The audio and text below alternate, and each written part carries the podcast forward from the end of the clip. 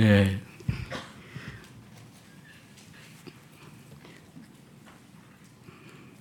예, 여름이 무더위에다가 또 이제 물난리까지 아주 참 근심이 많은 시절을 우리가 보냈습니다.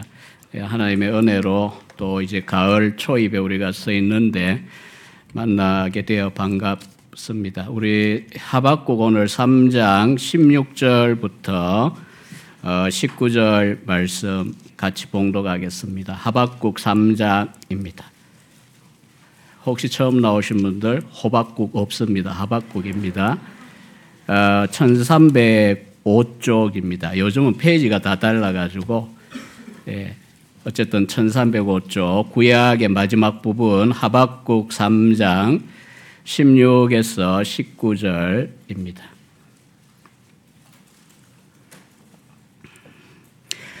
제가 16절 읽고 17, 18, 19절 함께 봉독합니다.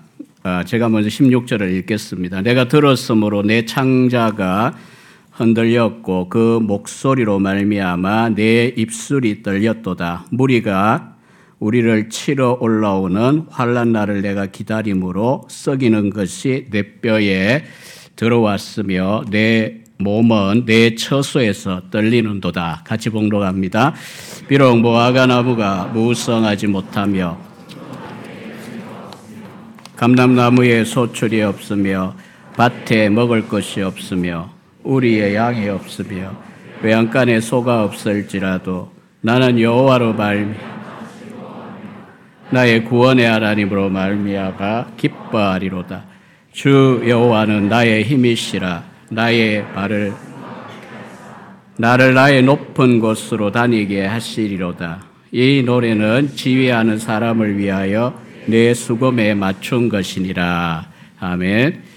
어, 지난주에 최지성 목사님이 설교를 하시기에 뭐 요즘 뭐 하냐 했더니 박사학위도 받았고 또 뭐 언제 기국했는지 기국했다라고 하는 이야기를 했습니다. 어, 제가 어, 여러분들 교회에 처음 설교한 게 2013년 3월 오후 시간이었는데 뭐 아직도 그날이 생생합니다. 아무튼 그 시절 우리 최 목사님이 또 사역하고 있었던 것으로 기억이 납니다. 대학원에서도 만나고 어, 뭐최 목사님 얘기하려는 게 아니고 10년 전에 처음 왔을 때 교회에 그 인상이 이제 이건 뒤로 아마 좀 뒤로 좀 물려가지고 리모델링을 했죠. 옛날 예배당 건물이 생각나실 텐데요. 예, 오래 다니신 분들은 인상적인 것이 많았는데 그 중에 하나가 예배당 전면 이 강단이죠. 이 뒤편에 성경 구절 두 개가 인쇄되어 있었습니다. 어, 서바냐 3장 17절하고 하박국 3장 19절 두 절이었습니다. 그래서 이제 제 생각에 어, 하늘 영광을 누리기를 소망하는 교회로서 아, 하나님 주시는 하늘 영광에 참여한다는 것이 저런 내용이겠구나 그런 생각이 들었고요.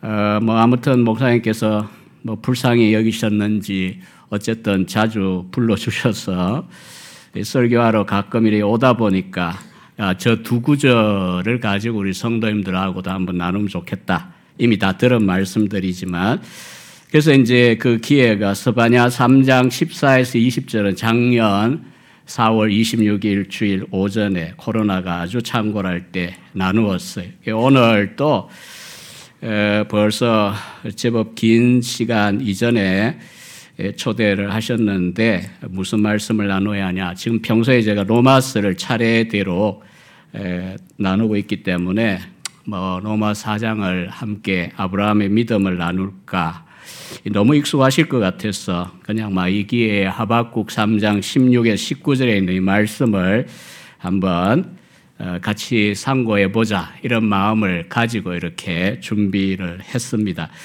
아, 이 본문을 이제 읽으면은 뭐 16절은 낯설지만 17, 18, 19 상반절까지 두 절 반이 에, 올해 교회 다니신 세대는 당연하고요. 아마 80년대 제가 대학교 다니는 시절에 불렀으니까 이 노래 가사로 쓰인 걸 알 거예요.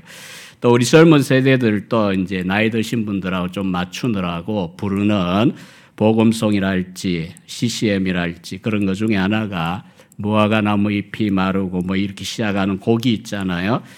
제가 이제 이 곡의 가사는 성경에 있는 거고 곡이 궁금해서 이제 검색을 해보니까 한글, 한글 사이트는 아무 관심이 없었는지 기록이 없고 어, 작곡자하고 영어 제목을 넣었더니 영어 사이트에 이제 원 어, 출처가 발견되었습니다. 50년 전에 이미 발매된 음반에 있습니다. 72년 1월 1일입니다. 어, 대부분의 이제 우리 성도님들이나 저나 어, 수도 없이 불러서 익숙한 노래고 또 이 가사이고 이런데 아, 근데 사실 이제 제가 이 노래 이야기를 언급한 이유는 이 구절을 읽으면 당연히 생각이 나니까 팝업처럼 그런 이제 이유도 있지만은 무엇보다 굉장히 곡이 어떻든가요? 침울하거나 뭐 심오하거나 이런가요? 곡이. 이 미국에서 토니 어, 홉킨스, 안토니 홉킨스라는 사람이 작곡한 건데 굉장히 경쾌하고 명랑한 분위기잖아요. 하지만 하박국 1장에 3장, 석장에 걸쳐 담겨 있는 내용을 안다면 우리가 과연 그렇게 경쾌하고 신나게 부를 수 있는 어, 내용인가?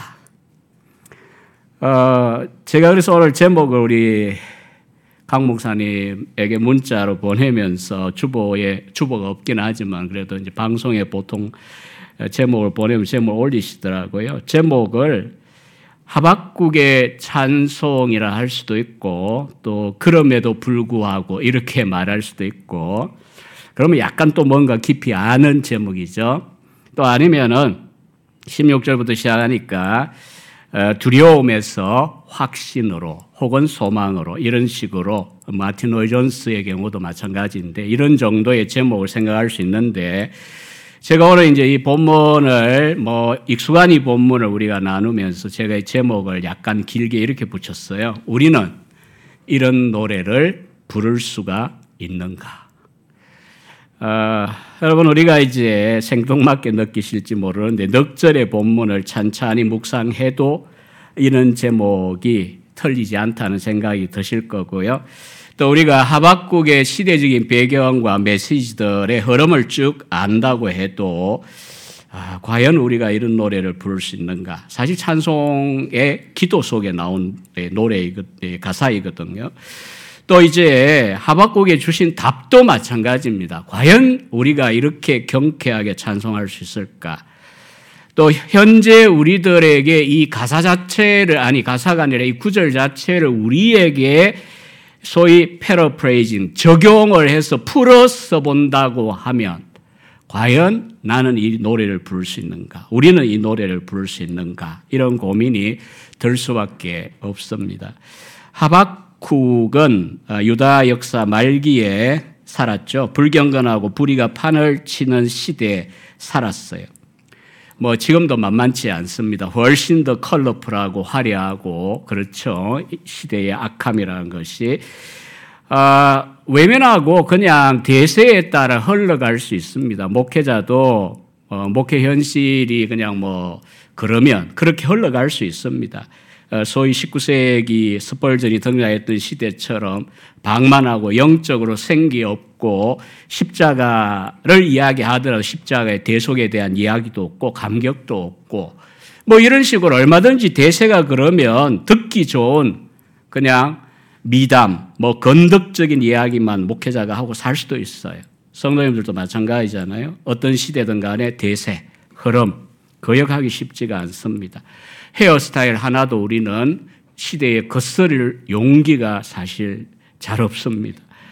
근데도 불구하고 하박국은요, 어떠했습니까? 시대에 따라가지 않고 그 시대가 왜 그 꼴이고 그 모양인가에 대하여 하나님께 항의를 하죠. 단식을 했어요.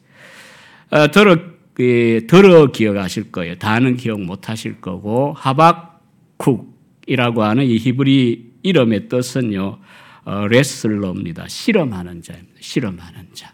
왜 그렇게 붙였는지는 몰라요. 아버지나 가족이. 그렇지만 적어도 이름 뜻대로 하박국은 그의 시대의 아픔 또 문제를 외면하지 않고 실험했어요. 또 야복 강가에 그뭐 하나님인 줄은 몰랐지만 어쨌든 하나님과 실험했던 야곱처럼 하박국은 하나님과 실험을 했습니다. 근데 하나님께서는 정말 이런 이제 어, 진실하고 간절한 성도들의 부르짖음과 또 사모함에 대하여 외면하지 않습니다. 여러분과 저의 경험상도 그럴 겁니다. 하나님 응답을 하세요. 예스든 노든 기다렸든 기다려라든 뭐든 간에 분명히 하나님께서는 어, 오늘 앞에 무슨 부분인지 모르는데 여호와의 경외하심은 에, 친밀하심은 그의 경외하는 자에게 있고 언약을 보여준다는 시편의 말씀 인용했잖아요. 우리 강 목사님이 그 말씀 그대로예요. 간절히 사모하고 우리가 하나님의 은혜를 구하고 기다리는데 어떻게 하나님께서 응답을 안 하시겠어요? 그래서 이제 하박국 1장에 보면 이러한 하박국의 항의, 단식에 대하여 답하셨죠. 근데 답은 무엇인지 이제 아마 다 이제 아실 텐데 갈대아 바벨론 군대를 동원해요. 어느 날 이 유다 이 악하고 폐역하고 언약을 깨뜨리고 불순 불신실하고 자기보다 앞에 이제 선배 선지자인 호세아 말대로 마치 방탕하고 가늠하는 고멜과 같은 이 백성들을 그냥 두지 않고 심판해 버리겠다. 이렇게 답을 했습니다. 하박국은 깜짝 놀랍니다. 자기가 원했던 답이 아니기 때문입니다. 아, 자기 백성들의 문제가 문제인 건 아는데 왜 그냥 하나님이 이 사회와 이 유다 공동체를 외면하냐였는데 하나님이 왜 더 악한 것들을 불러다가 자기 백성들을 심판하냐 이거죠. 여러분 한국 교회 물론 뭐 욕 많이 먹을 만한 면들도 있고 우리가 이제 한편은 반성도 하고 회개도 하고 또 어떤 면에서는 그냥 욕 먹는 면도 있다는 거 이제 양면성을 다 알아야 되긴 하는데 어쨌든 그럼에도 불구하고 우리도 그럴 것 아닙니까? 하나님께서 그래도 그렇지 예수 믿는다고 주일날 예배 참석한다고 시간 들여 헌신의 인생을 헌신하고 세상 말로 인생을 버린 것처럼 살고 이렇게 하는데 문제가 있다고 죄를 짓는다고 세상 사람을 동원하여서 내 인생을 이렇게 괴롭게 할 수 있는가? 이런 생각이 드시지 않겠습니까? 그래서 이제 1장 하반부에 보면 하박국은 항의를 합니다. 그랬을 때 2장에 하나님의 두 번째 답이 무엇입니까? 뭐 성경책을 여기는 화면을 보시지 않고 펴고 있으시니까 한번 보세요. 4절에 보면은 그 유명한 구절입니다. 보라 그의 마음은 교만하여 그 속에서 정직하지 못하나 의인은 그의 믿음으로 말미암아 살 것이다. 여러분 이 구절이 로마서 1장 17절, 히브리서 10장 38절에 인용이 되잖아요. 오직 의인은 믿음으로 살아야 돼.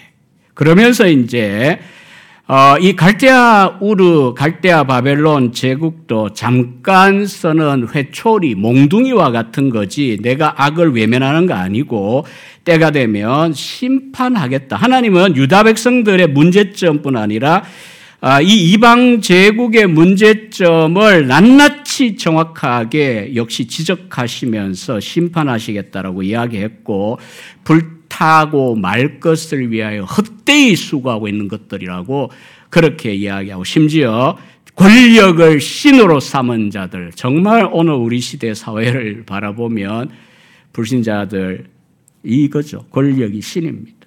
돈이 신이지만 돈도 결국 권력과 연관되어 있습니다.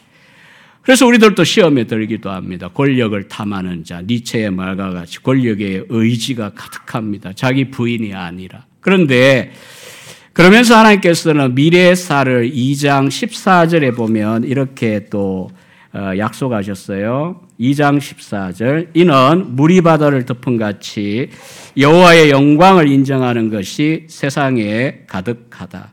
물이 바다를 덮은 같이 바다들 들어가신 분도 있을 텐데 그렇게 물이 바다를 덮은 그건 뭐 청량이 안 되잖아요.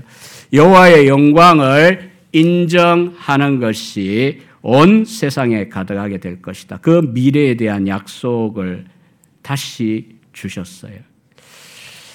이 약속은 이미 100년 전에 활동했던 유다의 선배 선지자하고 만난 적도 없지만 이사야 선지자가 11장 9절에서 이미 예고했던 내용입니다. 거룩한 산 모든 곳에서 해됨도 없고 상함도 없을 것이니 이니 무, 이는 물이 바다를 덮은 같이 여호와를 아는 지식이 세상에 충만할 것이다. 예, 거의 같은 억구잖아요. 물이 바다 덮은 같이 우리가 이제 고영원 씨 그 CCM을 통하여 너무나 익숙하게 불렀던 또 노래 중에 하나기도 하고 가사인데 어, 사실은 모세오경에 보면 이미 하나님께서는 모세의 마음 가운데 그 비전을 주셨어요. 여호와의 영광이 온 땅에 충만하게 될 날. 지금 현재 유다 사회에 문제 많은 이런 신자라 하는데 하나님을 믿는다고 하는데 소위 전 세계 허감의 우상 숭배 사탄의 지배 아래 있는데 단 한 점의 소위 이제 불빛이 되어야 되는 유다 공동체조차도 지금 엉망진창이 되어 있는 그 어두운 시대 탄식했고 이런 인간들을 갈대아 제국을 불러다가 심판한다고 해더 놀라가지고 또 이제 항의했더니 하나님도 나 다 안다. 걔들 엉망인 거 내가 다 안다. 너희들보다 비교도 안 돼. 그러나 때가 되면 이렇게 심판하고 갈대아 제국도 심판하고 내가 이제 물이 바다 덮은 같이 여호와를 아는 지식이 세상에 가득하게 할 날을 줄 거야. 이렇게 미래에 대하여 약속을 하셨습니다. 그래서 이제 3장에 들어오면 하박국은 불평과 한의를 거치고 하나님 앞에 예배자가 된 거죠. 시기 오노시라고 하는 엄조에 맞추어 자기의 수검, 뭐 요즘 젊은 세대들 같으면 기타, 기타를 들고 뭐 이렇게 찬양하기 시작했다. 이렇게 말할 수 있겠죠. 그래서 3장 2절에는 여호와여 내가 죽게 대한 소문을 듣고 놀랐습니다. 놀랐나이다. 여호와여 주는 주의 일을 이 수년 내에 부응하게 하옵소서. 주의 일은 앞에 이야기한 2장 14절이죠. 심판하고 또 심판하고 그다음 여호와의 영광을 인정하는 것이 세상에 가득하게 되는 그 날입니다. 이 수년 내에 나타내어 주십시오. 물론 하박국의 주신 이 약속은 그 수년 내에 되어질 일은 아닙니다. 그러나 항상 기도하는 우리의 입장도 똑같습니다. 주님의 재림이 언제일지 오늘 저녁에라도 오신다면 이런 어, 영적인 텐션, 긴장감을 갖고 사는 게 맞고요. 주님께서 약속을 하셨을 때 온 땅 위에 이제 현재 우리 신약 교회에도 동일하게 주어진 약속이잖아요. 여호와의 영광을 아는 지식이 물이 바다 덮은 같이 온 세상에 편만하게 되는 그날. 우리도 소망하잖아요. 언젠지 모르죠. 재림하셔야 성취되니까요. 그렇기 때문에 하바국처럼 우리가 주의 일을 하루속히 좀 이루어 주십시오. 이런 마음을 가지고 간절히 기도하는 건 좋은 일입니다. 어쨌든 오늘 본문에는 그래서 이제 그 큰 감격 속에 드리는 찬양의 마지막 결구입니다. 선지자의 감격과 기쁨이 표현되고 있지만 그러나 이제 항상 우리가 경쾌하고 명쾌할 수 있었 아, 명쾌가 아니라 명랑할 수 있었던 이유가 제가 보기에는 단순해요. 문맥을 떼버리고 17절, 8절, 9절 상반절 요것만 외우고 부르기 때문에 가능해요. 명랑할 수 있어요. 경쾌할 수 있어요. 신날 수 있어요. 춤추며 부를 수 있어요. 그러나 적어도 전체 석장의 문맥이 있지만 적어도 바로 시작하는 단락이면 시작하는 것부터 읽어야죠. 16절입니다. 내가 들었으므로 내 창자가 흔들렸고 그 목소리로 말미암아 내 입술이 떨렸도다. 무리가 우리를 치러 올라오는 환란 날을 내가 기다림으로 썩이는 것이 내 뼈에 들어왔고 내 몸은 내 처소에서 떨리는도다. 이걸 같이 노래 속에 넣을 수가 없죠. 넣었다면 절대로 명쾌, 경쾌, 명랑 뭐 이런 거 아닐 겁니다. 여기에 말하는 내가 들었다라고 하는 것은 2절 상반절에 우리가 본 대로 내가 축에 대한 소문, 그 부흥의 시대에 대한 소문일 수도 있습니다. 그러나 아, 가까이 있는 그 내용일 거라고 보여집니다. 하나님의 심판에 대한 선고입니다. 갈대아도 심판하겠다. 그건 그 다음이고요. 먼저 무엇이 선행돼야 됩니까? 자기 동족 유다에 대한 심판이 먼저 갈대아에 의하여 이루어질 거다라고 하는 그거거든요. 그러니까 그 소식을 듣고 지금 어떤 반응이 몸으로 되어지느냐 하면요. 창자가 흔들거려요. 창자라고 하는 것은 어, 뭐 히브리인들의 표현으로는 어쨌든 영혼과 대립되는 전체일 수도 있고요. 내장, 내부 기관, 뭐 우리처럼 해부하는 시대가 아니기 때문에 어쨌든 그 내장 전체가 심하게 떨리는. 그다음 두 번째는 목소리로 말미암아 어, 입술이 막 떨려요. 우리도 너무 놀라운 소식을 들으면 두렵고 놀란 나머지 막 입이 막 얼어붙어서 말을 할 수 없거나 덜덜덜덜 떨리는 구한 와 뭐 구한 뭔가 막 마비가 오려고 하고 막 그런 걸 경험하지 않습니까? 그리고 이제 내 뼈에 썩이는 것이 들어왔다. 이 표현도 굉장히 강렬합니다. 예, 어떤 번역은 내 뼈가 속에서부터 썩어 들어간다. 혹은 다른 번역은 뼛속이 녹아 내린다. 여러분 우리 몸에 뼈가 없는 무골 호인 이런 표현은 그냥 비유적인 표현입니다. 뼈 없는 호인이 어디 있습니까? 뼈 없으면 이 건간인데 몸이 지탱이 안 되잖아요. 그거 엄청난 병이잖아요. 뼈가 이 허물허물해지면. 근데 그만큼 지금 이제 극심한 고통을 지금 느껴요. 내 몸은 처소에서 떨린다라는 고백이 또 이어집니다. 내가 선 자리에서 떨린다. 이렇게 말할 수 있습니다. 조금도 움직일 수가 없고 두렵고 떨려서 다리가 후들거리고 한 발자국도 내디딜 수 없는 그런 상태를 이야기합니다. 여러분 여기에서 하박국은 사실 3장의 시기 오노스에 맞추어 사실 굉장히 어떤 영광스러운 이 비전을 보고 영광스러운 감격 속에 찬양을 드리고 마지막에 우리가 아는 구절 앞에 이 16절이 들어있거든요. 조금 이상하다는 생각이 들 수도 있고요. 뭐가 안 맞다 이런 생각이 들 수도 있지만 그러나 적어도 우리가 아, 정직하게 대면하면 이런 생각을 할 수 있습니다. 이 야고보 5장 끝부분에 엘리야를 보고 이 야고보 사도가 헬라 말로 ὁμοιοπαθής라는 표현을 썼어요. ὅμοιο 같은 같은이란 말이지 동성애란 말은 아닙니다. 원래 ὁμοιοπαθής 하면 파토스 인데 그 뭐냐 하면 우리와 성정이 같은 사람이다. 엘리야도. 우리가 똑같다는 거죠. 추우면 추운 거고 더우면 더운 거고 배고프면 배고픈 거고 분노, 슬픔, 기쁨 똑같이 소위 사단 칠정을 느끼는 존재라는 거잖아요. 오늘 이 본문의 16절을 정직하게 대면하면 아, 야박국이라는 사람도 우리와 똑같은 소위 성정이 같다라고 하는 걸 알 수 있습니다. 하나님이 경영하실 미래의 밝은 그 시대 부흥에 대하여 엄청난 환상을 보고 감격, 감격, 감격이 있지만 당장 닥쳐오게 될 선행 사건인 유다 백성들에 대한 하나님의 심판, 너부갓네살 군대의 침략의 소식을 생각하면서 주체할 수 없는 두려움과 공포를 지금 느끼고 있습니다. 한마디로 요즘 흔히 쓰는 표현으로 이야기하면 패닉 상태입니다. 우리가 고린도전서 2장 2절에도 보면요. 그렇잖아요. 두려움을 모를 것 같은 백전노장의 사도 바울이에요. 그렇지만 고린도에 처음 당도했을 때에 바울의 심정에 대한 고백 보세요. 내가 너희 가운데 거할 때에 약하고 두려워하고 심히 떨어노라. 아무런 고통과 두려움을 못 느끼는 것이 무감동, 무감각이 훌륭한 신앙의 표지가 아닙니다.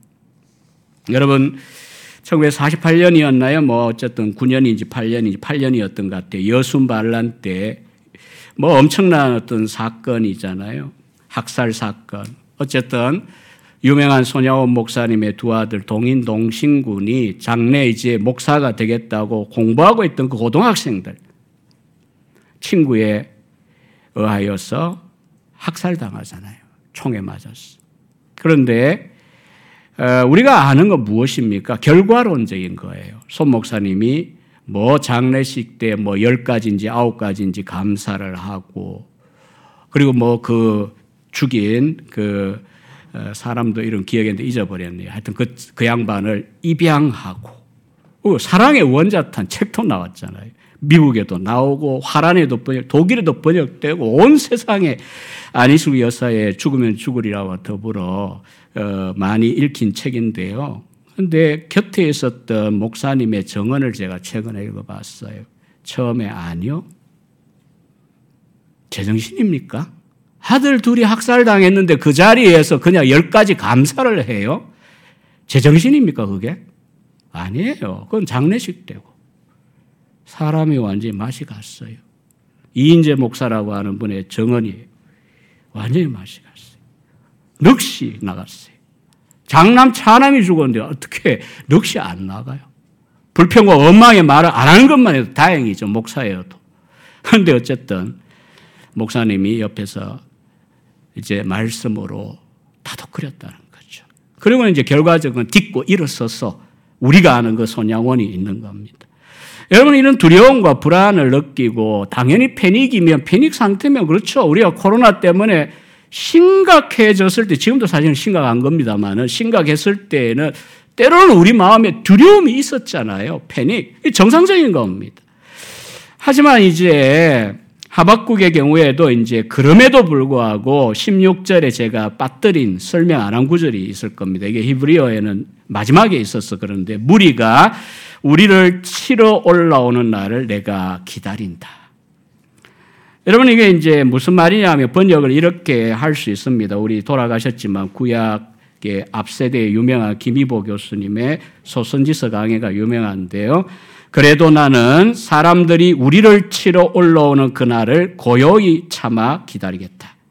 하박국 극도의 불안과 공포에도 불구하고 한 나를 고요히 참아 기다리겠다라고 하는 고백을 그 상황 속에서 했습니다. 이 기다린다라고 하는 단어는 단순한 휴식 상태가 아니고요. 약대, 카멜이 땅에 사지를 뻗고 땅에 엎드려 가지고 오랫동안 그냥 편안하게 있는 그와 같은 자세에서 나온 표현입니다.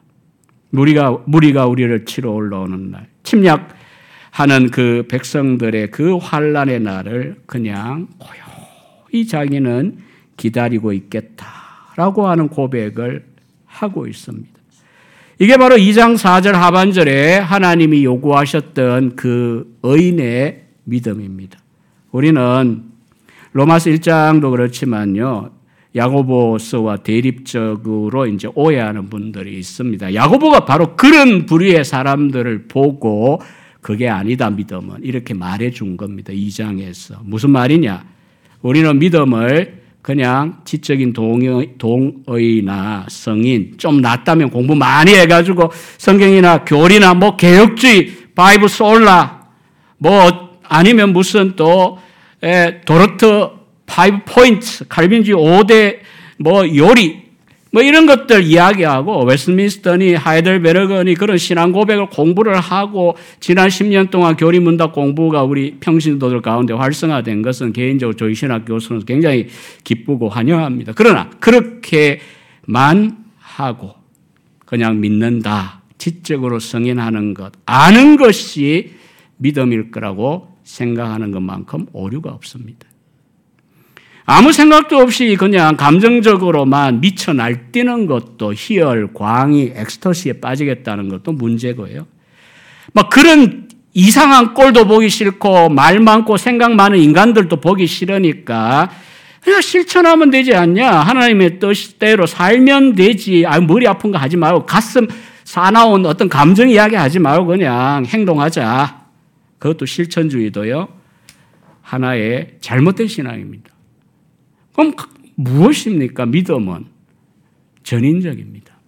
알고 성인하고 우리가 그 아는 바에 대하여 감미로움을 느끼고 감격을 느끼고 또 그리고 기뻐할 수 있고 그리고 찬송할 수 있고 그리고 실제로 살아가려고 하는 의지적인 변화가 있고 이게 전인적인 거잖아요. 제가 이상한 이야기 한 거 아니고 평소에도 배우신 내용이고 뭐 청교도들도 그랬지만 특별히 조나 에드워즈 목사의 신앙 감정론이라는 그 두꺼운 책이 말하고자 하는 내용이 한 단어로 제가 이제 강의를 많이 하기 때문에 학교에서도 말할 수 있어요. 전인적 신앙입니다. 지정의 다 갖춰야 돼. 부족하지만 뭐 이런 이야기 할 때마다 저 자신부터가 늘 편향되고 때로 이쪽 때로는 저쪽 이렇지만은 그러나 어쨌든 우리가 가야 되는 방향은 결국 그거예요. 하박국을 보세요. 의인은 그의 믿음으로 말미암아 살 것이다. 여러분 단순히 하나님이 미래에 이런 미래를 주신다라고 하더라고 하는 걸 알고 그냥 찬송하고 감격하고 기뻐하고 많은 것이 아니라 그러나 그 전에 이루어져야 되는 그 어려운 상황들에 대하여서도 하나님이 일하신다. 하나님이 우리와 함께 하신다. 꿋꿋이 견디고 기다리고 참고 통과하는 것이 믿음입니다. 그래서 로마서 1장 17절에 인용된 그 구주를 두고 어떤 성경학자는 잘 표현했습니다. 믿음으로 우리가 의롭다함을 받는다는 뜻이기도 하지만 이 구절은 다르게 이야기하면 우리의 남은 삶 자체가 믿음에 의하여 사는 삶이다. 라고 표현했어요. 그리고 믿음은 전인적인 것입니다. 그리고 이제 오늘 17절 말씀에 보면 무화과 나무가 무성하지 못하고 포도나무에 열매가 없고 감람나무에 소출이 없고 밭에 먹을 것이 없으며 우리의 양이 없고 외양간에 소가 없다. 바벨론이 침략하면 당연히 이렇게 이런 경제적 환란이 오죠. 아무것도 없다는 뜻입니다. 여섯 가지를 말했는데 무화과, 포도, 감람나무, 밭에 먹을 것, 우리의 양과 외양간의 소, 세 가지는 앞에 나무죠. 과일나무. 그 다음에 이제 중간에는 주식인 밀과 볼입니다. 뒤에 양과 소 두 가지는 가축입니다. 소위 단백질 보충하는 고기입니다. 고기를 제공하는 가축들입니다. 무화과는 설탕을 만드는 재료로 쓰이니까 뭐 급하면 없어도 살 수 있긴 합니다. 그러나 이제 포도나무와 감람나무는 기본적으로 유다인들에게 필요했고요. 그리고 무엇보다 절대적으로 필요한 주식이죠. 밀과 보리가 밭에 없다. 절대적 궁핍을 가리킵니다. 얼마나 이 환란의 날이 힘들고 어려우냐 먹고 살 게 없다는 뜻입니다. 생명 자체가 위협을 받는 상태라는 거죠. 뭐 우리가 아무리 힘들고 어려워도 이제 뭐 이 죄송합니다 사정을 다 모르니까 정말 극단적인 경우에 한 끼한 끼를 걱정하고 있는 분들도 있을 수 있는데 주변에 혹은 그러나 이제 대체로는 우리가 이렇게까지 절박하지는 않아요. 대체로 이만큼은 아니에요. 사실 유다가 역사 가운데 남긴 끔찍스러운 두 번의 반복된 어, 엄청난 사건이 있죠. 주전 587년경에 느부갓네살의 군대에 에워사에 1년 반인가를 버티면서 막바지에는 사람을 잡아먹었어요. 자, 예수님이 예언하시고 난 다음에 주저, 주후 66, 70년 유다 반란 전쟁 노마와에 대항할 때 마지막에 똑같이 반복되었습니다. 인육을 먹어야 될 만큼 먹을 것이 없는 이게 2000년, 2500년 전의 이야기만 아니고요. 2010년에 여러분들이 영화로나 혹은 뉴스로 기억나실 거예요. 칠레의 33인의 광부가 지하 700m에 함몰됐어요. 매몰됐어요. 69일 만에 간신히 구조했죠. 불가능한 구조였습니다. 그들의 고백입니다. 오래 이 기간이 지속되었다면 우리도 동료를 서로 잡아 먹을 수도 있었다. 여러분 이와 같은 이제 재난 뭐 여기에 인육을 먹는다 이야기까지 하바꾸고는 안 하지만 어쨌든 절대적인 궁핍의 상황에 대하여 성경은 그 이유를 신명기 28장 31절 이하에 분명하게 이유를 밝힙니다.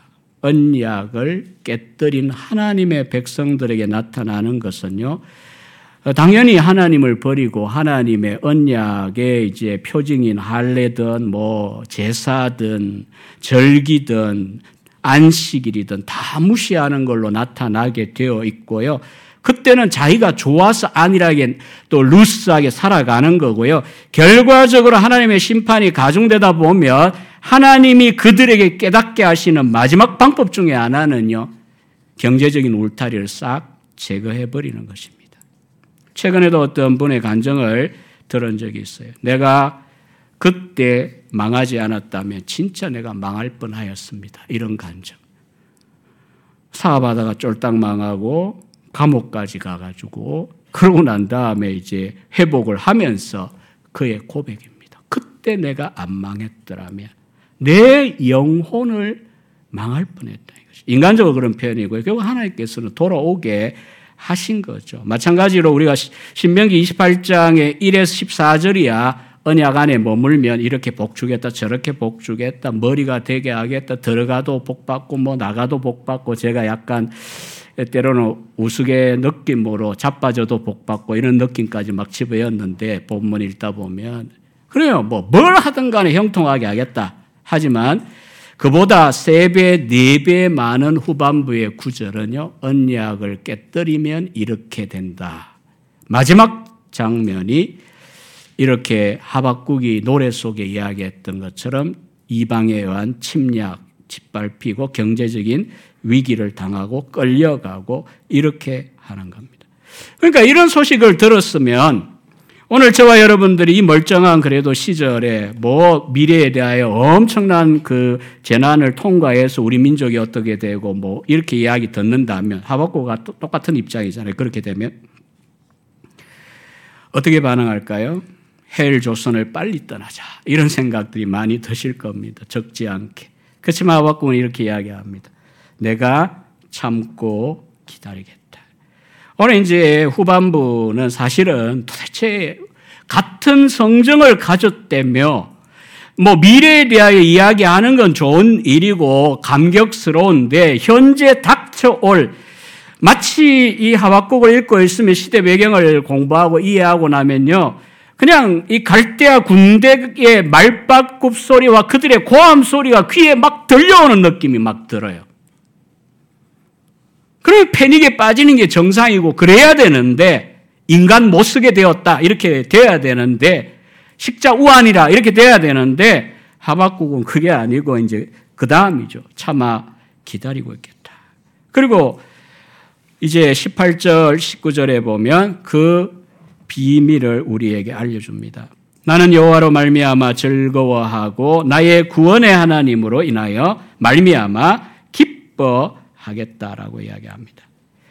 어떤 역경과 한란이 닥쳐오더라도 그가 두려워하지 않고 즐거워하고 기뻐할 수 있는 이유는 뭐 그가이지만 천하 여러분의 상황이 었다든 각자 한번 넣어보세요. 저도 이 자리에 서 있기는 하지만 만만치가 않습니다. 진짜 뭐 기뻐가지고 만사형통이어가지고 그냥 뭐 어, 이래가지고 이런 구절을 읽으면 하나님이 내 울타리를 두르고 내게 건강 주고 만사를 형통하게 욥기 일장에 나오는 그대로잖아요. 그렇게 하는데 정상적인 신자면 기뻐하고 즐거워하고 찬송하고 조금 이제 마음이 더 열리면 내가 이 가진 것 주신 것 갖고 뭐 할까 그렇게 되는 거야 정상적인 거죠. 물론 뭐 그걸 못 깨닫고 엉뚱한 대로 낭비하는 경우가 더 많게 되겠지만 근데 그게 아니잖아요 상황이. 아프고 힘들고 코로나는 2년 반 지속되고 있고 개강을 앞두고도 학교도 뭐 여러 가지 문제 또 준비할 거 생각하면 마음이 답답하고 저 같은 경우에도 어쨌든 여러분 각자의 상황에서 한번 대입해 보세요. 그런 상황인데도 불구하고 내가 잠잠히 기다리고 여호와로 말미암아 즐거워하고 기뻐한다. 하박국 이렇게 할 수 있는 것은요, 인격 도야의 힘이 아닙니다. 환경의 힘은 더더욱 아니다는 이야기입니다. 오직 하나님 안에서 즐거워하고 기뻐할 수 있고 또 하나님께서 지금 역사를 경영하고 있고 내 인생사, 내 시대를 경영하고 있고 미래에 주실 영광의 시대를 내다보고 있기 때문에 주님에 대한 그 믿음, 확신 때문에 지금 이렇게 찬송을 할 수가 있는 것입니다. 믿음으로 산다라고 하는 것이 무엇인가 하박국이 보여주는 장면입니다. 어떤 책에 보면요. 가장 깊은 경지의 예배가 무엇일까? 우리가 젊거나 건강하거나 형통할 때에 찬양 뭐 집회하고 정말 시끌벅적하게 이 교회 특징 중에 하나가 안 시끌벅적한 게 특징 중에 하나잖아요. 10년 동안 저는 올 때마다 차분히 예, 기도하게 되고 좋습니다. 개인적으로 이 분위기 좋아합니다. 청교도 전공한 사람이기도 하니까. 그럼에도 뭐 대부분 교회를 가면 시끄러운데 그러면 거기도 또 적응해야지 어떡하겠어요? 같이 찬송 부르고 통성 기도하고 어쨌든 중요한 건요. 우리가 감정적으로 자칫하면 이 도구들, 악기들, 엄향들, 아주 나이스한 그런 인도자들, 찬양팀들이 주도하면 은혜의 방편일 수도 있고요. 많은 경우에 카타르시스로 끝나게 만들 수도 있습니다. 하나님께서 위로부터 은혜를 줄까 말까 아직 결정도 안 했는데 이미 혼자 자기들끼리 은혜 다 받아버리는. 근데 그 은혜가 은혜가 아니잖아요. 지나가면 주일 한 주간 사는데 이런 메시지가 아니에요. 힘이 없어요. 무기력해요. 당뇨병 환자와 같아요. 저처럼 무기력하고 건강이 힘들고. 그런데 이 책에 대한 이야기는 이렇게 이야기합니다. 우리의 가장 깊은 경, 경지의 예배와 찬양이 뭐냐? 고통 속에서도 하나님을 예배하고 시련 속에서도 하나님께 감사하고 시험을 당할 때에도 하나님을 신뢰하고 어려움 속에서도 하나님께 삶을 내어드리고 하나님이 멀게 느껴질 때에도 외면하시는 것 같을 때에도 내가 하나님을 외면하지 않고 하나님을 바라보고 사랑하는 것입니다. 여러분 신약교회 역사를 읽어보더라도요. 우리가 원하는 것은 요한 3서 2절에 있는 대로 영범강 영원히 잘된 같이 범사에 잘되고 강건하기를 원하노라 목회자로서 저는 참 많이 축복했어요. 이 구절 가지고. 마음에 저도 지금도 산모이고 여러분들을 향하여서도 제가 예배에 참석하면서 이 마음을 가졌어요. 뭐, 인사말로 하진 않았지만. 그럼에도 불구하고 외면해서 안 되죠. 베드로전서 1장 8절에 보면 에드워즈가 신앙감정론의 설교 연속 강의를 1742, 43년에 자기 교회에서 하면서 이 본문을 가지고 그 두꺼운 책 분량의 설교를 한 거예요. 예수를 너희가 보지 못했으나 육신적인 눈으로는 못 봤다는 이야기죠. 그때나 우리나 사랑하고 이제도 보지 못하지만 믿고 말할 수 없는 영광스러운 즐거움으로 기뻐한다. 환란 중에 있었습니다. 그럼에도 불구하고 하나님을 인하여 기뻐했고 즐거워했던 성도들의 이야기가 신약 사도행전이고 서신서에 나오는 성도들의 모습입니다. 2001년에 돌아가신 루마니아의 리사드 범브란트 목사님이 있습니다. 개인적으로는 참 좋아하고 책들이 있으면 뭐 어쨌든 구할 수 있는데 다 사서 읽어보고 이렇게 했죠. 하나님의 지하 운동이라고 하는 수기도 있습니다. 14년이나 공산 정권하에 감옥살이를 했는데 처음 8년은 지하 감옥이었고요. 너무너무 이제 이게 환경이 안 좋아요. 빛이 안 들어와요. 지하니까. 공기도 작은 튜브로 들어오는 정도만 공급해 줬어요. 그리고 이제 낮인지 밥인지를 모르는데 이제 나중에 깨달았어요. 아, 낮에는 공산주의 선전한다고 방송 계속 틀어주고 있는 거, 아, 이게 낮이구나. 그 다음에 밤에는 퇴근하니까 조용한 거예요. 그리고 낮에는 끌려가 고문당하기도 하고, 뭐, 언젠가 한번 소개했던 생각이 갑자기 나는데, 그냥 자기의 인분과 그걸 가지고 너 성차시켜라. 이렇게 막 강요하기도 하고, 이렇게 했어요. 이분도 인간입니다. 처음에는 적응이 안 됐어요. 당혹스러워 했어요. 왜 하나님 나 혼자 두십니까? 근데 어느 순간 하나님의 임재를 경험했습니다. 그리고 놀라운 것은 절망하고 좌절하게 보낼 수 있는 그 시간들인데도 기억에만 의지했어요. 종이 한 장, 연필 하나 안 줬으니까 어두운데. 그런데 300편의 설교를 기억만으로 만들고 자기 혼자 덜 그런 거예요. 하나님과 천사들 앞에 내가 설교했다. 이렇게 표현할 정도로 그렇게 살았어요. 그래서 저도 열몇 편을 좀 읽어봤습니다. 정말 어, 여러분들 가운데도 불같은 시험 많지만 목숨 걸고 내가 다 잃어도 예수님만 잃지 않겠다. 그게 되었던 시절이 있을 겁니다. 하나님으로 인하여 즐거워하고 내 구원의 하나님으로 인하여 우리가 뭐 하박국이나 초대교회처럼 그렇게 극단적인 그런 상황이 아니에요. 그런 경우는 이제 뭐 앞으로 있을지 없을지 모르고요. 어쨌든 그래도 나름대로 다 힘들다고 이야기하는 상황이지만 그러나 그 가운데에서도 결국은 하나님으로 인하여 즐거워함, 구원의 하나님으로 말미암아 기뻐함. 이것이 힘이 되고 위로가 되고 에너지가 되고 또 소망이 되어서 살아갈 수 있는 인생들이라는 겁니다. 웨스트민스터 소요리 문답 1문답에 다 외우시지만 존 파이퍼 목사님 이 심포지엄을 제가 학교에서 실무 부서장을 준비를 하고 있어요. 9월 6일. 그래서 글을 하나 썼어요. 그러면서 이제 기독교 희락주의라고 하는 걸로 유명한데 조, 조나 에드워즈를 이었어요. 그리고 이분이 이제 어, 하는 말이 웨스민스터 일문답 일문답의 답을 보면 하나님을 영화롭게 하고 글로리파이 여러분의 교회 이름처럼 영화롭게 하고 그 다음에 영원토록 하나님을 즐거워하는 것이다. 이게 소요 교리 문답 1문이잖아요. 답이잖아요. 그러나 여기에 이제 이 두 문장을 두고 어 1640년대에 우리 청교도 목회자들 지도자들이요. 소위 이제 어 인간의 최고되는 목적, 그 목적이 무엇이냐 이렇게 이제 질문을 하고 답을 이렇게 두 가지처럼 했거든요. 근데 영어를 보면 목적은 두 가지 복수형 아니에요. the end에 end, end가 목적으로 이라는 뜻도 있잖아요. the end 그 목적이 무엇이냐예요. 그러면 이제 파이퍼의 해석에 대해 찬반이 있긴 하지만 그러나 저는 동의합니다. 그게 결국 칼빈주의고 에드워즈 라인에 맞아요. 성경에 대한 이해가 뭔 말이냐? 우리가 하나님을 어떻게 영화롭게 하고 하나님을 기쁘게 할 수 있느냐라고 할 때에 우리가 하나님을 기뻐하고 즐거워하고 그분 안에서 만족할 때입니다. 2013년에 은퇴를 하셨는데 마지막 부분에도 그가 이 평생에 외쳐왔고 90권 가까이 책도 썼어요. 존 파이퍼는. 근데 이번에 이제 마지막 그 시기에 설교를 그대로 했어요. 하나님은 우리가 그분 안에서 가장 만족할 때에 우리 안에서 가장 영광을 받으신다.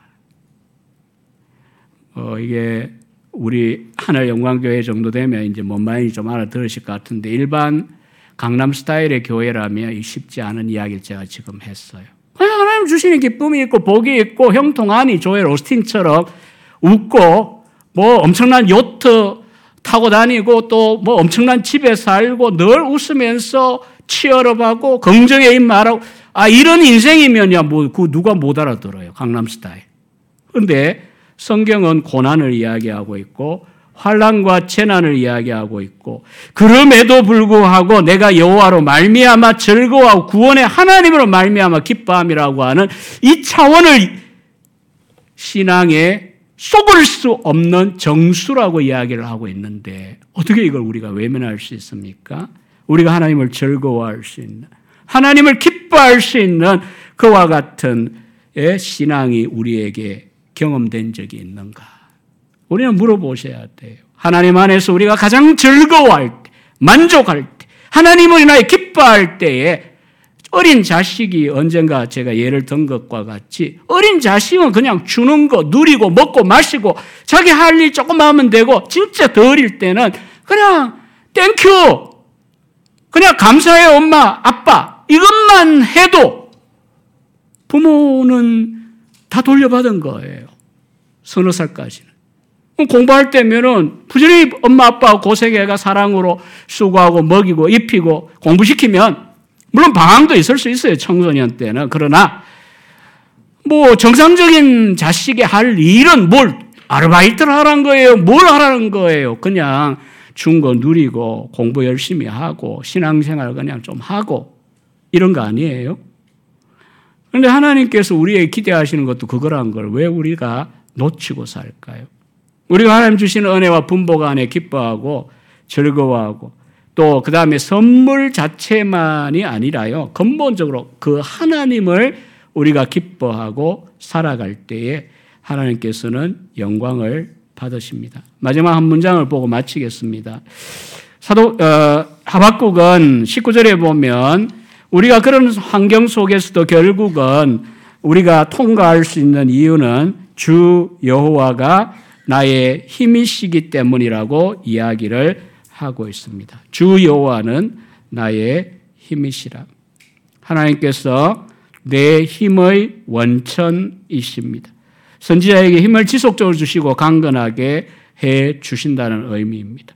빌립보 4장 13절에 바울의 고백대로 그대로죠. 내게 능력 주시는 자 안에서 내가 모든 것을 할 수 있느니라. I can do all things through him who strengthens me. ESV 번역으로 뭐 어렵지 않은 문장이니까 웬만큼 영어 아시면은 이런 문장도 외우시면 좋을 것 같아요. 다만 all things 모든 것을 할 수 있다라고 하는 것이 적극적 사고나 긍정의 힘의 근거가 아닙니다. 이것은 오히려 하박국과 같은 극단적으로는 초대교 성도들과 같이 환란과 또 순교의 위협 앞에서도 지금의 중국의 지역의 북한의 지역의 이슬람교, 이슬람권 또 뭐 정통 유대교 아니면 일본 나라도 그렇죠.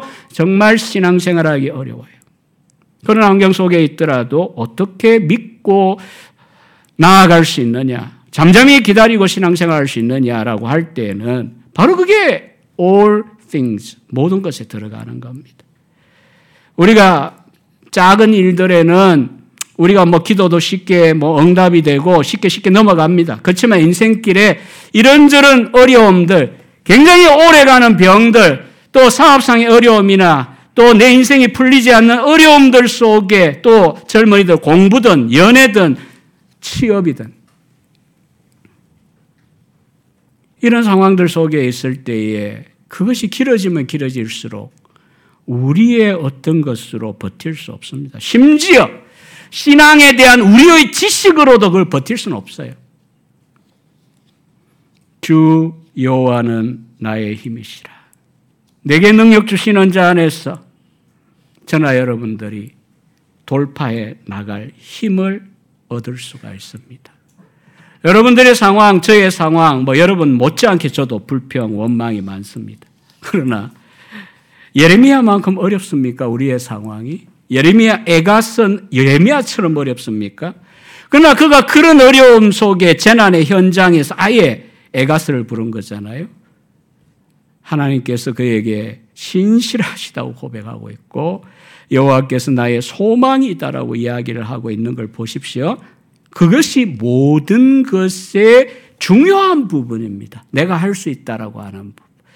우리가 정말 사람을 사랑하는 것도 얼마나 힘듭니까? 감상적으로 사랑하는 거 쉽습니다. 그건 뭐 노래하고 사랑 뭐 감상적으로 해 얼마나 쉬워요. 멀리 있는 김정은, 김일성 사랑하는 거 쉬워요.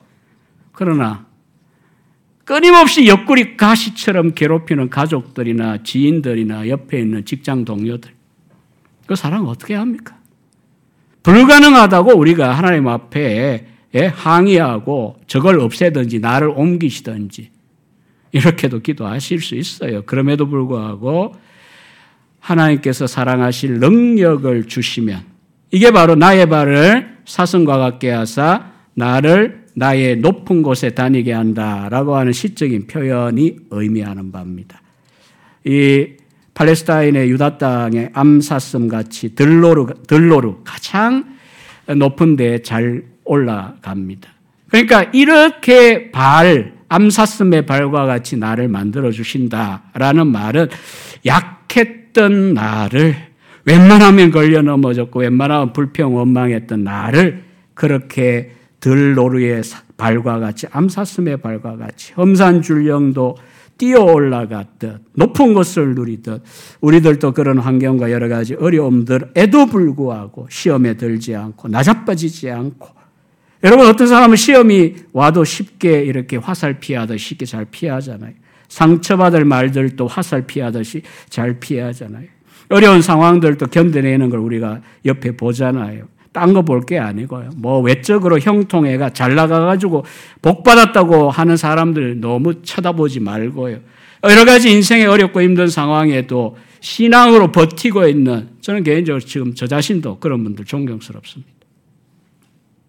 그런 분들 보세요. 도대체 저 무슨 힘으로 저러고 있는가? 인생 포기한 게 아니에요. 여호와께서 나의 발을 사슴의 발과 같게 하사 나의 높은 곳이에요. 나의 높은 곳이 무엇일까요? 멀리 내려다 보이는 곳이고 어, 쉽게 원수들이 올라설 수 없는 하나님이 주신 축복의 자리입니다. 영적인 전망이 있는 자리입니다. 하박국은 그 전망의 자리에 지금 서서 지금 고요히 기다리기도 하고 하나님을 인하여 기뻐하고 찬양한다라고 이야기를 하고 있는 것입니다. 하늘 영광을 누리는 거죠. 이 땅 위에 임한 천국을 누리는 겁니다. 히브리 11장 후반부에 있는 대로 이 세상이 도무지 감당할 수 없는 존재로서 우리가 맛보고 살아가는 것입니다. 여러분 번번한테 이야기로 끝내겠습니다. 그렇게 14년의 옥고를 치르고 나왔을 때에 전 세계적으로 존경받고 그랬지만 너무 힘들지 않았느냐? 인간적으로 너무 힘들지 않았느냐? 근데 14년 뒤에 그의 답도 똑같아요. 아니요. 마치 내가 산, 굉장히 높은 산 위에 있다가 지금, 그러니까 멀리 보이고 멀리 보이고 아름다운 광경들이 보이던 그런 산 정상에 있다가 이렇게 뭐 평지, 평지에 내려온 것 같습니다. 여러분 환란과 여러 가지 어려움과 고문과 인간적으로 뭐 따라가고 싶은 마음은 없어요. 그런 고난을 원하는 건 아니에요. 그러나 그런데도 어떻게 버텼습니까? 그거 어떻게 견뎠습니까? 이렇게 묻는데 안 그러죠. 하나님이 나의 발을 사슴의 발과 같게 하사 나의 높은 곳에 다니게 하셨습니다. 여러분 앞서간 성경의 인물들도 그렇고요. 신앙의 인물들도 그렇습니다. 정말 에드워즈를 전공해 놓고도 에드워즈 생애를 읽고 있으면 늘 부끄러움으로 가득해지는데 그런 믿음의 인물들 고난과 환란 시대에 길거리에 나앉았던 1662년 대축출령에 의하 2천명의 청교도 목사들. 여러분, 그런 분들의 생애를 읽어보세요. 무엇이? 그들로 하여금 그렇게 견딜 수 있고 돌파하고 당연한 일 당한 듯이 신앙의 기계를 가지고 살아갈 수 있었는가? 결국 뭐 답은 오늘 하박국이 이야기한 그대로입니다. 내가 여호와로 말미암아 즐거워하고 있어요. 내가 이것만큼은 뺏기지 않겠다 이거죠. 사무엘 러드포드의 표현과 같이 내가 그리스도 계신 곳에 가려고 한다면 열 개의 바다를 기어서 뭐 헤엄쳐서라도 가겠다. 그만큼 그 하나님에 대한 삼일체 하나님에 대한 기쁨과 또 사모함이 있기 때문이었고요. 또 무엇보다 그 하나님께서 주시는 힘으로 나의 힘이 바로 하나님이시기 때문에 그렇게 할 수가 있었습니다. 뭐 오늘 하박국 결론적으로 생각해 본다면 우리가 이런 노래를 부를 수 있는가? 물론 하박국만큼 아니니까 솔직히 우리는 약간 부끄러워들 저부터도 해야 되겠죠. 그 정도는 아니니까. 뭐 그러나 이 세상에 일어나는 여러 가지 혼란스럽고 어려운 일들, 경제적인 어려움들, 물가 상승이 있던 뭐 여러 가지 문제들이 있습니다. 역경과 환란이 있습니다. 그러나 이 정도일 때 우리가 하나님이 2년 반 동안 코로나 주셨냐, 마셨냐, 이런 싸움 저는 하고 싶지 않아요. 신정론 이야기하고 싶지는 않아요. 다만 이제 중요한 것은 하나님이 우리 나태하고 아니란 영혼을 한번 세게 흔드신 것은 분명한데 좀 잠깨라고 세상에 아니라면 좀 잠깨라고 나 지금 재림하면 너 맞을 수 있겠니라고 질문을 하시는 것 같은데 저보고도 우리 한국교회를 보고도요 이 시대를 보고 전 세계를 보고 그러신 것 같은데 세상이 못 깨어나는 거야? 뭐 어쩔 수 없는 거고요. 그럼 우리가 깨어나야 되지 않겠습니까? 하박국의 노래와 같이 여호와로 말미암아 즐거워하고 구원의 하나님으로 말미암아 기뻐함이 도대체 무엇이며? 하나님이 내게 힘 주시다. 여러 가지 상황들 속에 물론 형통 속에 버티고 시험 들지 않고 미혹에 들지 않고 형통을 잘 선용하는 것도 힘을 주셔야 됩니다. 그러나 여러 가지 역경과 어려움들 속에 견디고 돌파할 수 있는 그 힘은 하나님이 주셔야 된다. 원수들 저거 참아주고 정말 견디고 이를 악물고 복을 빌어주고 기다려주는 것도 하나님이 사랑의 능력을 주셔야만 한다. 이걸 이제 우리가 깨닫는 그런 계기가 되었으면 하고요. 우리의 발이 다들 좀 사슴의 발과 같이 영적으로 날렵해지기를 바랍니다. 그래서 엄산줄령도 뛰어다니고 하나님이 주신 각자의 높은 곳, 또 이 교회적인 공동체적인 측면에서도 하늘 영광, 이 나의 높은 곳, 하나님 주신 분복입니다. 이 교회도 더욱 하나님의 영광이 충만하기를 간절히 소망합니다. 기도하겠습니다.